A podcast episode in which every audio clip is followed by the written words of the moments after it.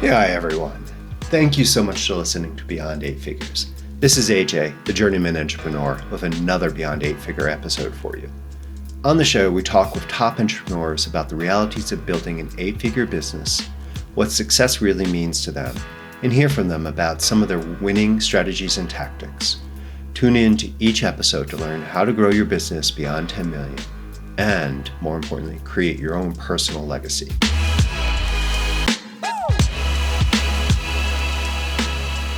Hello, everyone. Welcome back to another Beyond Eight Figures. I don't think it's any secret that I love diving into different types of business models. And I've been fascinated by a lot of the new sort of approaches to talent, talent management, talent acquisition, all variations of business models around talent. I think COVID has kind of expanded the reach of you know how you think of where your talent is and what type of talent you can use in your businesses.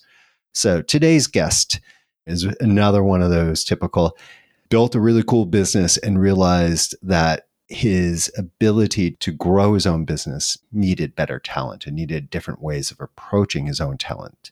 So he started building different types of outsourcing and workflow management for it to such a point where he started selling it to other people, this outsourcing capability. Really pretty cool to have success in the real estate space where it is, at least to me, it's a space where I really know so little about the workflow. And yet to have success he did is pretty fascinating. And he's growing by leaps and bounds here with the Real Estate Project Solutions, his company. You know, so much so that they're now expanding to having another company, Liberty Business Solutions, that's going to work with all types of businesses. So, all right, let's get to this point. I'm really fascinated to talk to the real estate expert and outsourcing guru, Max Fish. Let's welcome Max.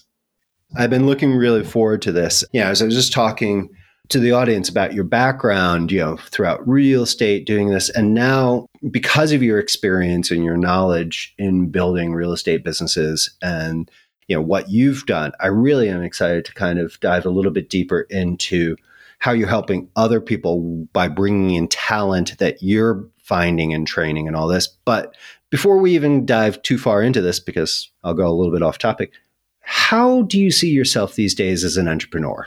Well, my story is interesting in that it has, I don't want to say I fell into this because that makes it sound like it was just totally dumb luck. But for me, my day to day role has changed. When I started in the real estate business early 2000s, kind of doing my thing, and I did a lot of marketing, was very interested in marketing. I had at one time as many as eight full time employees in my office, you know, set up in little cubicles.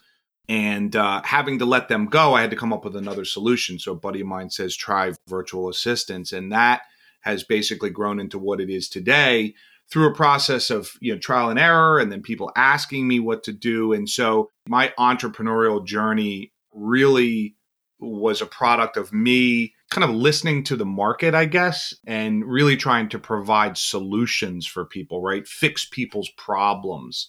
It's just interesting because i look now and i never would have guessed you know 5 years ago or or 7 years ago or whatever before I had an understanding of, of outsourcing and virtual professionals that I would even be here. So I see myself as somebody who got very lucky and again really looked to help solve problems, I guess, um, you know, from an entrepreneurial aspect, again, which is what brought me to where I am today. That is cool. But, you know, in looking at your background, I always like to say, you know, when I have guests who are like, oh, yeah, we kind of, I'm like, wait, I'm looking at your background. It makes completely logical sense of what you're doing. you know, it's obvious because you've lived it, you've had quite a different one. But, you know, from 2020, yeah, you've put in the cycles to learn what's going on. And since you applied these things, it progresses, I guess. You know, when folks talk about like, oh, how did this happen? How that? It really makes sense to me since you did build this for yourself and then you kind of what was sort of the thing? You know i think we were chatting and like folks were just asking you how you were doing that. Was that sort of how this business kind of correct yeah. So again going back to my little visual there with you know as many as eight people uh, at the very end i had eight people um, working in cubicles. And basically for anyone who's had a, a, employees any of your listeners who have ever hired uh, true W 2 in office employees, they understand you know the problems the complexities and a lot of a lot of it i didn't realize until i started hiring but long story short there were some major problems that that were not a fit you know people you know getting in fights with each other like just really the kind of stuff you would expect in like high school i guess not in a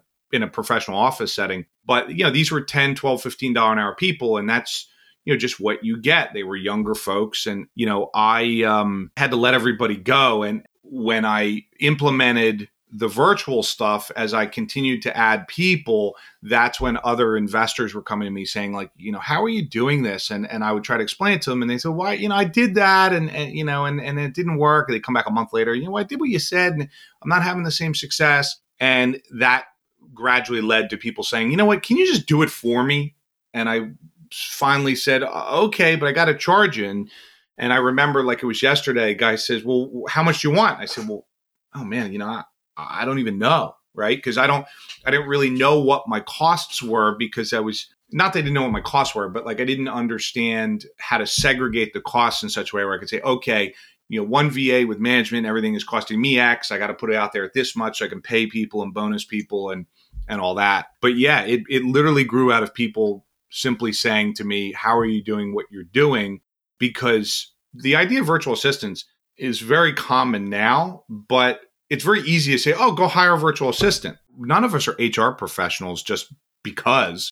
How do you find the right people? You know, how do you vet those people? You know, how do you train those people? How do you manage those people? How do you, you know, there's this whole HR process that you have to go through like if I sat here and explained to you how we take someone from an initial application to a hiring, you'd fall out of your chair because it's so in depth. Like we literally set it up so that people just basically give up because we want like the best of the best. We've had some other guests in different fields or people who like train people how to do this.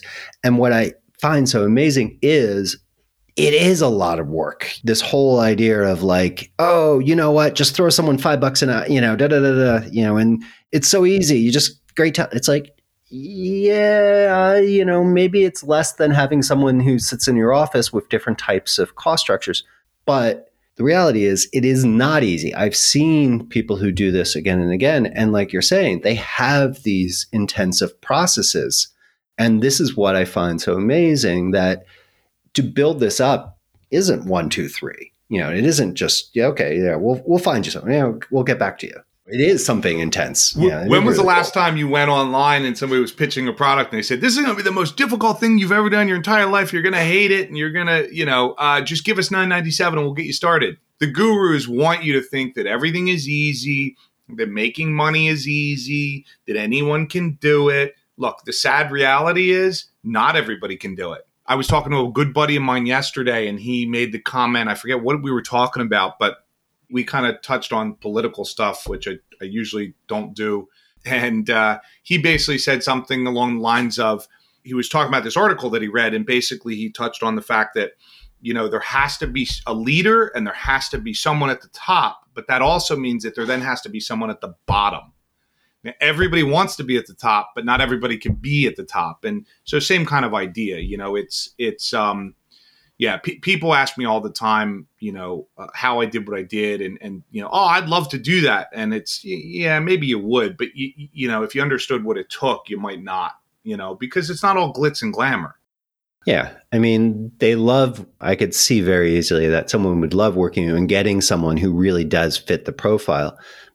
I bet if we talk through, I've seen similar ones with other people who have these intents, and I'm always amazed because when I hire, I do try, and we have some process, and I've gone through, you know, some levels of best of breed. But I know compared to people who really do in large scale hire, the way you talk about for the real estate, it's like, oh my God, I I couldn't do that. I mean, one, I don't think my attention span is that long, but two it is a lot of work. Being able to, you know, and this is where so much of that finding talent, especially in this day and age, is such an interesting game here. And what you guys are doing is you're not making it easier. You're not, you're expanding the possibilities of what can be done with talent acquisition for people to grow. So our business now is almost as much identification and vetting as it is training because we've identified that training in particular is such a big aspect. So, you know, before before this this show, you and I were talking, and I uh, had mentioned, or maybe this was even maybe this was even yesterday, but you and I were talking, and I had mentioned a client that we were onboarding an individual for a new client. And basically, we've spent, uh, he's going to start next week, and we've basically spent the last two weeks training that person uh, on behalf of the client because we found the right guy everybody's very excited and then it's oh man now we gotta we gotta train him how do we you know how do we do this? And not to mention how, how do I identify the time necessary you know to train this person? So we stepped in and uh, my team is training the guy and you know instead of say taking 40 hours it's maybe one or two hours of the client's time and we're kind of making up the rest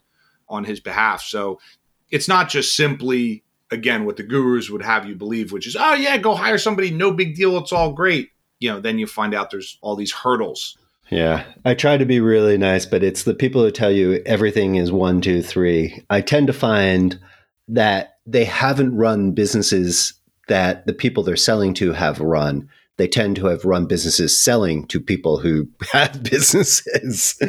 so it's like, okay, you guys, wait, how do you have this process? People who do coaching programs or the step by step guides and all this. And I'm like, but you haven't done this. you know, well, that's that's a big problem. I find is the people who you know. My my father always used to say to me, "Those who can do, those who can't teach," and I never quite understood that until obviously I got a little bit older, and you realize that especially nowadays, there's a lot more money in coaching.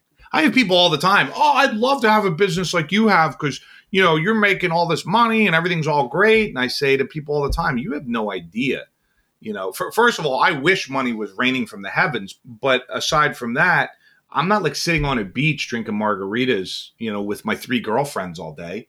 You know, that's not that's not reality. I'm a lot of times the first one in the office and the last one to leave. Um, you know, um, Michelle gets really upset with me all the time because you know there's Saturdays or Sundays where I might have to put in some hours. It takes a lot of time, energy, and effort to build something really strong, really sustainable right down to i mean look at your podcast you know? How many shows have you done? How much time and energy and effort have you put into it? And you know what people see is just that kind of front end and then there's all this work on the back end that you've done you know? Same kind of idea what i find interesting about how you're approaching this is kind of counter that is you're taking a very deliberate i mean you may not use that i'm going to turn but i'm very fascinated from this a deliberate approach to doing things because too often getting back to those coaches or those da da da, hey, do this, do that, they flood the market with noise. And even the most intelligent people, it's hard when you don't know a subject area like hiring broad or you know facilitating your own you know workflow processes or stuff like that marketing growth analytics on my side it is really funny when you talk to very intelligent people who are doing really cool things in other areas specifically around business and then you talk about it they're like i have no idea. You know i'm hearing this. I got to do this. I got to do it. And it's like okay yeah i get it. You know what? But tell you what i love that you're being deliberate. Once again i'm using my term but it's the idea that it's not about getting everything right now because no one ever gets it right what it is is incremental improvements directionally correct just again and again and again it's funny you say that because you actually sound like me when I talk to my team. So whenever we onboard a client, I say to someone, listen, we're going to take about 30 days to dial this thing in. And you have to understand there are going to be problems. The question is how severe and how frequent. And hopefully they're not very severe and they're not very frequent, but there will be problems. I mean, just this morning, I got a report from HR. We got two people that are out today. The one person got their COVID booster. You know, they're in, I think, Buenos Aires. They got their COVID booster and they're not feeling well. Uh, the other girl is uh, is pregnant and had uh, some kind of pain in her stomach or whatever, and and had to go to the doctor. Hey, listen, things happen. So I'm very upfront about what's to come, and I think people appreciate that to a degree. But if I got into the, if I really went into the weeds on it and said like, look, you got to watch out for this and watch out for that and watch out for this, I, we could actually scare people away. because everybody wants to think it's easy, but in reality, look, we've had people that have come on board. You know, we get them set up with somebody, and it turns out they're not a good fit. The most times that's ever happened with a client is four times. So it actually took six weeks to find the right person because the first three people literally came on board and either didn't make it through training, quit, or had some other issue, which was 100% their fault. It was not our fault. It was not the client's fault. And that's just the onboarding. And then to your point, once we are set up, as I always tell everyone, listen, we want to always be improving. I don't care how much or how little, but always be better than we were the day before. And that's kind of how I run my ship because nobody's perfect. I'm not perfect. It's uh, it's just how it is as human beings. We're we're all inclined to make mistakes or you know not line up, you know, not mesh, you know, 100% perfectly or or whatever. And I like that kind of approach because one of my old pitches when I had my agency, especially in the early days when we did heavy duty analytics and SEO and paid media, was we would use one of those word cloud generators and we would throw, you know, we went through and we are like, oh, there's like 500 things we kind of do when we do everything. We would toss them into the word thing and that would be this big slide. And it's like, oh, this is what you need to get done. And like that would be the first thing we would show the client. But the reality is, we can take a deep breath and focus on where the key activities that are going to move you each step. We don't have to do everything now. Yeah, you and I need to have some drinks when I move back to the States this summer because I'm going to geek out on your approach. So let's kind of talk a little bit more about what's been helping you as an entrepreneur kind of have this transition now that you are, you know, you're growing this new company, you have your real estate business. What do you think has been the biggest impact on your ability to be an entrepreneur? Yeah, I would say by far the people. So my schedule now is roughly 50% my real estate business, 50% my uh, VA called agency or, or staffing company, however you want to refer to it. My real estate business is able to run mostly on its own because I have – a few good people. My acquisitions, dispositions guy, my project manager for the rehabs kind of does its thing. I'm still involved because I have to make high level decisions. Do we want to buy this one? Do we want to pass on this one? That kind of stuff. With the VA business, with the agency business, same thing. Okay. I make high level decisions on where we're going to spend marketing dollars or, or, you know, how we're going to help this client or that client. But for the most part, my operations manager, my HR manager, my marketing manager. These people are all put in place over the years to keep an eye on a specific area of the business that, quite frankly, I don't have the time or energy for. You know, there's not enough hours in the day if I was to try to do everything myself. Michelle would really be upset with me then. But by far, 1000% people. A line out of um, Gino Wickman's book Traction right people, right seats I do like that approach. It is that effort of sort of pulling people into it and you know how you go about that. That is cool. Actually, a quick thing since you keep bringing up your partner, we just had um, a guess, where her company they have a um, app that helps couples work on the relationship on a you know a deliberate day in day out practice coupleness. So I was just like, wow. yeah. Oh, oh, oh, you mentioned partner. I'm thinking you meant business partner. You meant Michelle. Yeah, yeah, yeah. Well, uh, you know she's she's my other half so it's you know i i refer to her often so her and i you know we we've been together a long time geez I, 10 or 11 years or something like that but anyway we actually met in the real estate business and she's the one who you know she's a very hard worker she's she's she's very passionate about about her business she's in in uh, actually in title insurance but she is somebody who reels me back in a lot because her job is very regimented. You know, it's like nine to five, you know, typical office job. Where me, I'm, you know, as an entrepreneur, and I'm sure you find yourself doing the same, it's kind of like it's hard to turn it off, right? Because there aren't like stated hours or, you know, it's your baby, right? And and I love what I do. So it's very, you know, if I was in insurance, I probably it'd be easy to turn on and off, you know.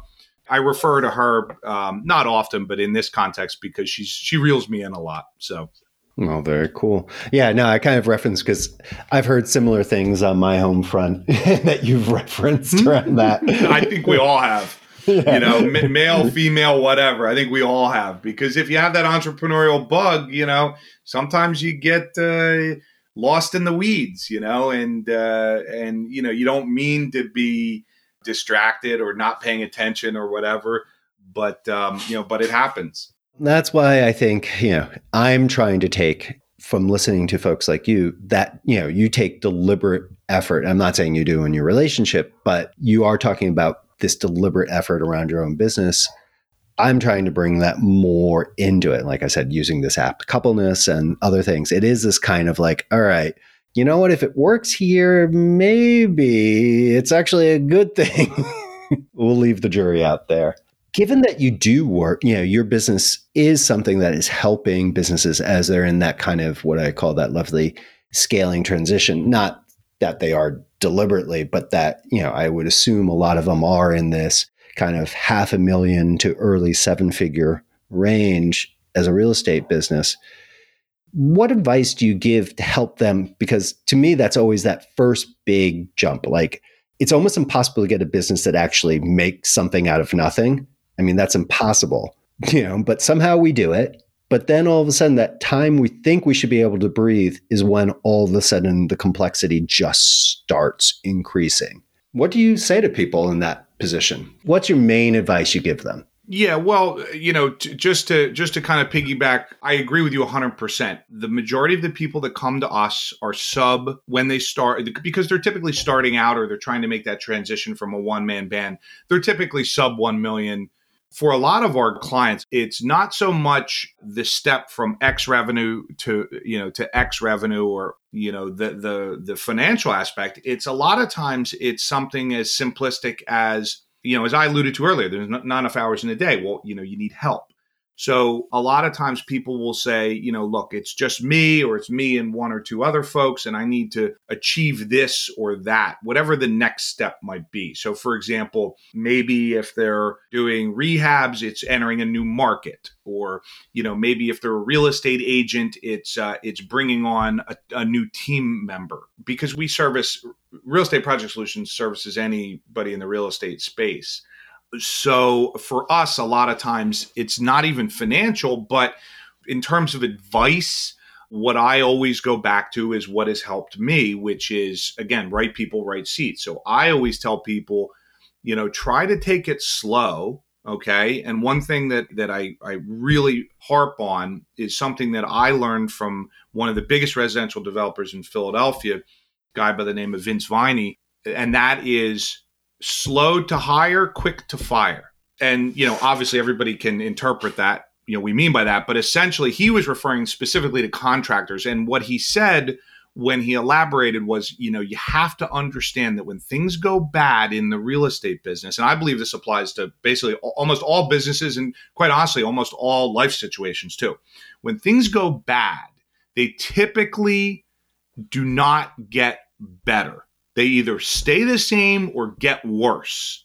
So your best bet, instead of trying to patch things up, and I think we all kind of have that tendency because we're, you know, we're we're hopefully thoughtful, considerate human beings. Instead of trying to patch things up, it's better to just say, you know what, let's part ways and see you later. And hopefully there's no bad blood and it's all good. But that is the biggest piece of advice that I try to put forth to people is slow to hire, quick to fire, especially with outsourcing, because finding the right person is not that easy. It's not you know it's not necessarily that difficult but it's not that easy. What's more difficult is retaining the right people and then incentivizing them in a way where you can get the maximum productivity out of them. I like that. I think you know since you've built your business around this it is something that i think a lot of us we say this but it is very hard for a lot of people to be able to understand what that means and how to bring it in. You know, I know in my own case, I have a tendency of hemming and hawing when I know it's time to pull the plug. And that's something that doesn't do anyone favors because you know you know I hated getting fired when the little bit of time in my 20s when I actually worked for other people once upon a time but in the end, it actually ends up being better because you get to go off and do something that you're probably going to be better off at. It's just oh, that feeling Absolutely. sucks. Absolutely. Absolutely. Nobody wants to fire or be fired. I mean, we're, you know, listen, for the most part, you know, as human beings, we're all compassionate. We're some of us are irrational and overthinkers and all that, and that only makes things worse. But the reality is, most people make decisions based on emotion and the thought of termination, uh, something ending, firing someone, however you want to look at it, is not a positive. Although it, frankly, it should be. To your point, I think a lot of people, like I remember the handful of times that I was fired. See, I started the real estate business at a pretty early age. So there were only a couple of instances where I was fired. And it was mostly like as a kid, you know, working, I worked at a candy shop and stuff like that. But I look back now and every one of those situations was positive because it helped me grow and it helped me understand what I did wrong or maybe what I did right, which led to the termination. So for me, it was really positive. It was just, you know, that initial entering the workforce experience and understanding how to act, what to do, what not to do. But I think unfortunately a lot of people see it as a negative and then yeah they feel bad and then it's like well you know what's a person going to do and or maybe they're afraid to do it right so like I recently let go some higher level people I got someone else to do it because I tried to do it the first time and I couldn't because the person had been with me for seven years and I just couldn't about six and a half years I couldn't do it but it had to be done so I certainly understand when when people you know if and when people have difficulty moving on or separating. But again, that's why you hire us, right? Because, you know, someone could say, I'm not happy. And we say, no problem, we'll make a switch. That's why I'm curious as you guys roll out into the broader industries. I do think this is going to be an interesting thing to see. And I think we're seeing these types of businesses come. Like we had the founder of We Are Rosie, which is doing companies for high, you know, the typical talent you would hire from an ad agency, you know, and have the ad agency take care of everything. They're doing the middle ground. Instead of bringing everyone in house, they're offering, like, we'll go find you these talents for these projects. We'll treat them.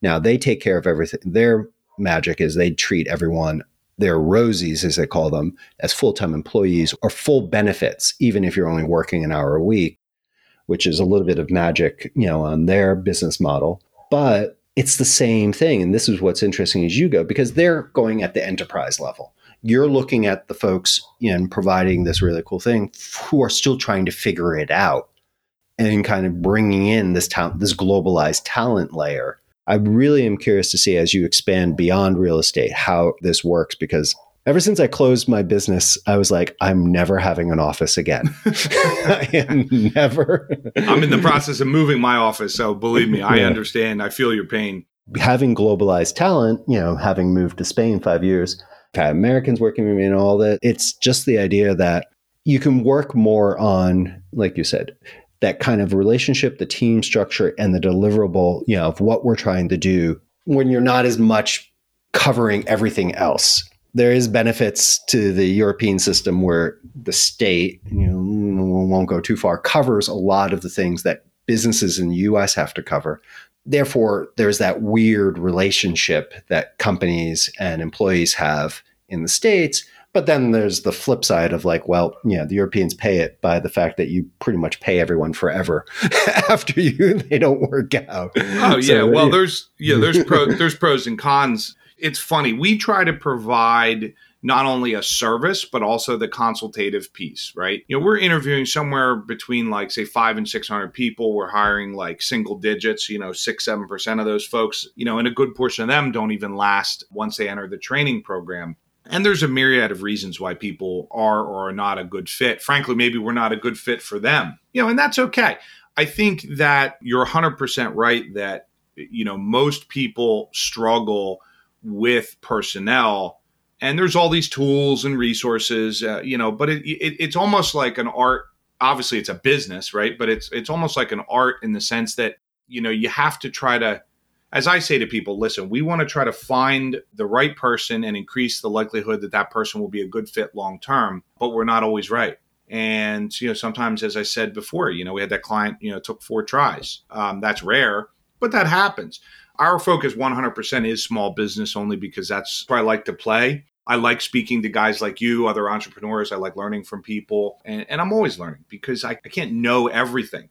I think that it's interesting that you brought up expanding outside of real estate because with Liberty Business Solutions, that's our focus, right? Is to step outside of the real estate business. It's obviously natural that I started here, but I think it'll be interesting to enter other verticals and learn kind of how their inner workings, you know, the accounting space, the the legal space, um, finance space, whatever uh, it happens to be. But at the end of the day, I think that this global economy that we're now in as a result of technology is something that's allowed us to really stretch far beyond you know just Philadelphia or the United States or where, wherever it is you're operating. And people who are not taking advantage of it, quite frankly, I think are crazy.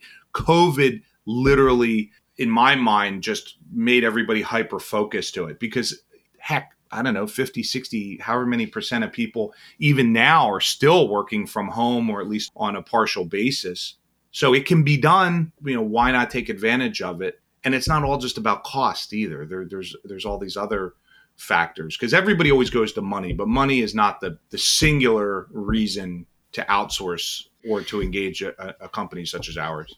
There is a little bit of the arbitrage. The reality is, it's becoming more about efficiencies and the what I find so interesting in the the variety of types of talent. You're in Philly, which is a decent sized city. Yeah, I'm a New Yorker. And there were still limits on talent there.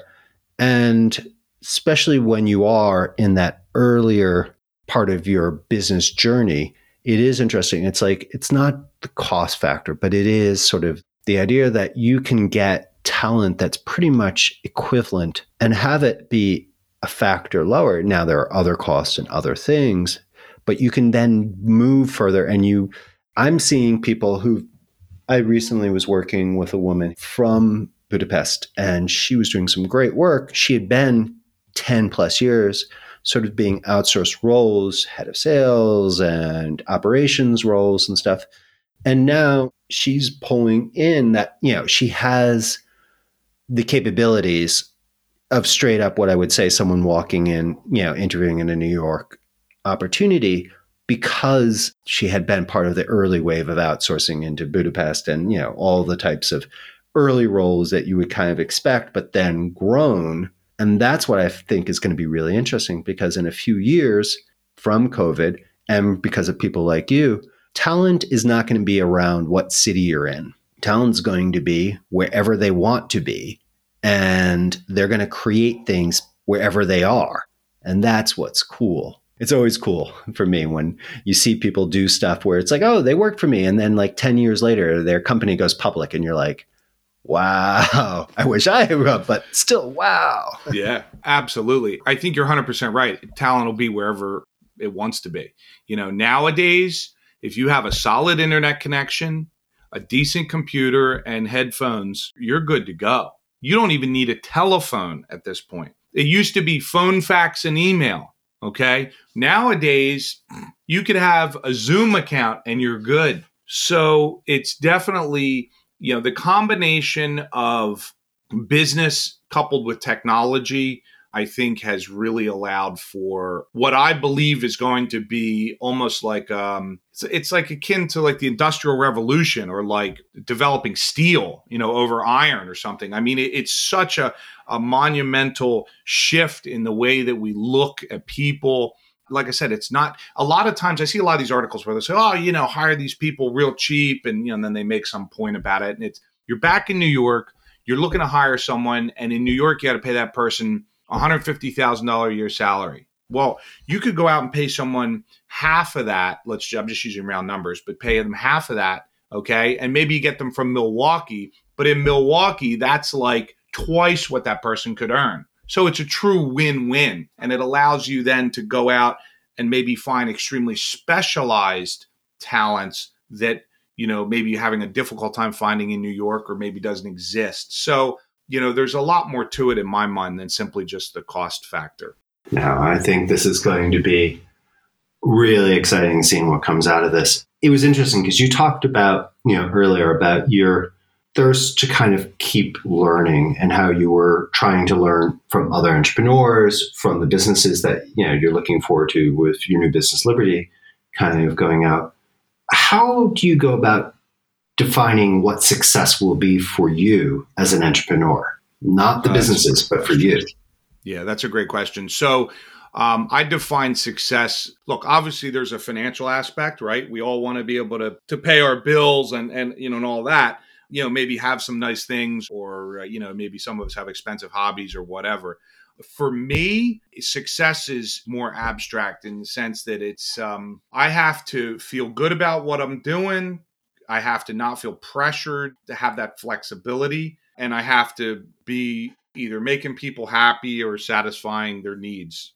That's kind of how I define success, right? If I'm doing something I enjoy and I'm truly helping other people and I'm doing it when I want to do it and I'm not pressured to do anything, achieve anything, you know, there's no like hardcore goals like that. To me, that's success. I don't see myself ever not working, but you know, I'm not digging ditches either. And if I was, I'd be thinking about retiring like tomorrow. So, you know, for me, as long as I can continue to help people and I'm not pressured or stressed and I can achieve, you know, some benefit out of it, whether it's monetary, you know, goodwill, whatever, then then I believe I've I believe I'm successful. Cool. I am excited to see you achieve that. So, the audience listening to you, they're in real estate obviously, you know, they should be going to the real site. For folks who are interested in learning more about as you're building Liberty, where should they go? Instagram at maxfisch.me, M A X F I S C H, uh, or uh, Facebook. You can get me there. The best thing to do is just to connect with us. The uh, Liberty Business Solutions website, as well as the social media stuff, is currently in development. So, you know, reaching out to me directly is is typically the best way. And either I can work with folks uh, directly or I can introduce them to a salesperson. Nine times out of ten, there's a there's a lot of conversation. Uh, I would say casual, you know, conversation before we ever have any kind of engagement. Cool. We'll make sure also in the show notes and then, you know, when we send this out on socials to have all the links for folks out there too Max, thank you today. This has been really cool. Thank you. Absolutely. You're very welcome, AJ, and thank you for the invitation. Uh, it's been fun. I, uh, I look forward to doing it again soon. All right, everyone. I really enjoyed talking with Max. He is such a great person, you know, very warm, very giving in his conversation. That was that's always fun for me. I jokingly have grown up calling Philadelphia the sixth borough of New York City because it is really pretty close. Just jump on the Amtrak and, you know, a little bit, an hour and a half, you're there. Yes, it's not. It's a whole different culture and all that. But still, I really do like Philadelphia. It's one of my favorite cities just to go hang out. So much that, you know, we can learn from Max and just how he's bringing talent into the environment, looking at what the ability to expand your reach of potential talent for opportunities to kind of look at situations that you may not be thinking you're ready to scale your talent reach yet. If you look globally, you may be able to bring in great talent earlier than you expected. Not so much around a cost, but just your ability to reach talent. You know, and then bringing in the workflow and then the type of discussion he was about working with your talent and the ability to create that relationship, that culture. That's something that I know I have. You know, to me, it's kind of like culture is kind of what we do, isn't it? Um, but as we build global and location independent companies, company happy hour kind of changes its concept a lot. So, how you go about building it, really interesting from Max. So, please, if you're in the real estate space, go check out real estate project solutions. If you're in the Pennsylvania area and you need real estate, go talk to Max too. But also, um, we'll make sure we have updates on his new company, Liberty Business Solutions, and as he goes and provides help for companies beyond just real estate. I think that's going to be a really cool way. And his approach is really nice because it kind of plays well with some of the other companies we've talked about in the past with different types of outsourcing capability. So you can kind of look at an outsource school, you can look at some of the other players, and then work with Max's company to you know really develop a really good talent pool for your growth. Go check out Max, really great guy. Please, if you like the show, leave us a review. Apple Podcast loves reviews and it would help us a lot. So please leave us a review. Also, go to the site and sign up for our newsletter. That way, whenever we have a cool new guest, you'll be the first to know. Really appreciate it. Also, follow us on the socials. It's been great talking with you today. Thank you so much for listening. I hope you have a wonderful day. Bye bye. This episode of Beyond Eight Figures is over, but your journey as an entrepreneur continues. So if we can help you with anything, please just let us know. And if you like this episode, please share it with someone who might learn from it. Until next time, keep growing and find the joy in your journey. This is AJ, and I'll be talking to you soon. Bye bye.